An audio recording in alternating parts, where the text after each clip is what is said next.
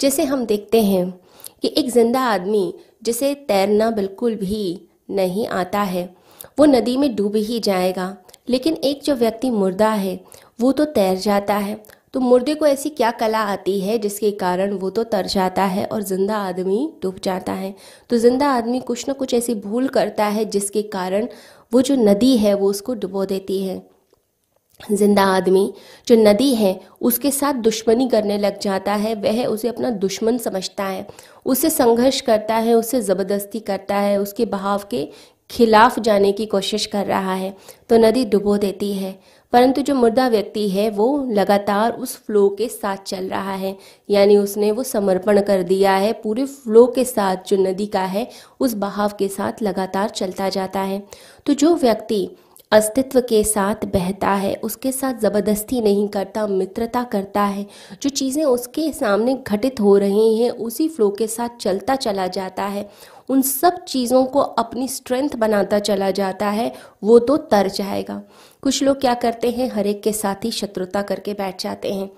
आसपास के जो लोग हैं उनको क्रिटिसाइज़ करना, उनकी निंदा करना, उन्हें नीचे गिराना, उनके साथ दुश्मनी करना तो क्या होता है? वो जो आसपास के लोग होते हैं, वही दुश्मन बन के खड़े हो जाते हैं और वही आपको डुबो के रख देते हैं, आपका बुरा कर देते हैं।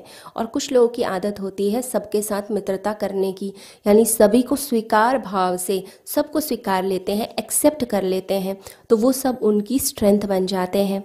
तो हम जब उस अस्तित्व की नदी के साथ बहते हैं तो मित्रता कर लेते हैं।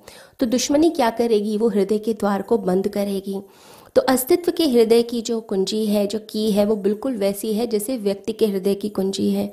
जब कोई आपसे प्रेम करता है, आपका वेलविशर होता है, शुभ चिंतक होता है, आपके लिए अच्छा सोच रहा होता है तो आप अपना सुरक्षा कवच जो है बिल्कुल हटा देते हैं। आप उस व्यक्ति के साथ बिल्कुल खुले हृदय के साथ बात करते हैं। ऐसे ही जब हम परमात्मा के साथ भी मित्रता कर लेते हैं तो वह भी अपने रहस्य के द्वार खोलता है। तो प्रकृति खोल देती है रहस्य के द्वार। तो श्री कृष्ण जो इस सूत्र में कहते हैं, शरणागति का भाव। ये शरणागति की जो कला है, ये बड़ी मुश्किल से आती है, क्योंकि अहंकार कभी शरणागति निर्मित नहीं होने देगा। अहंकार कहेगा कि मैं ही सब कुछ हूँ। तो शरणागति का भाव जब आता है, यानी कि जो परमात्मा चाहते हैं, मैं उसकी मर्ज़ी में खुश हूँ। वो जो चाहेगा, वैसा ही होगा। ऐसा नहीं जैसा हम करते हैं कि जो हमारी मांग पूरी हो गई, हमारे अनुकूल हो गया तो हम खुश हो जाते हैं, हमारे प्रतिकूल हो गया तो हम दुखी हो जाते हैं।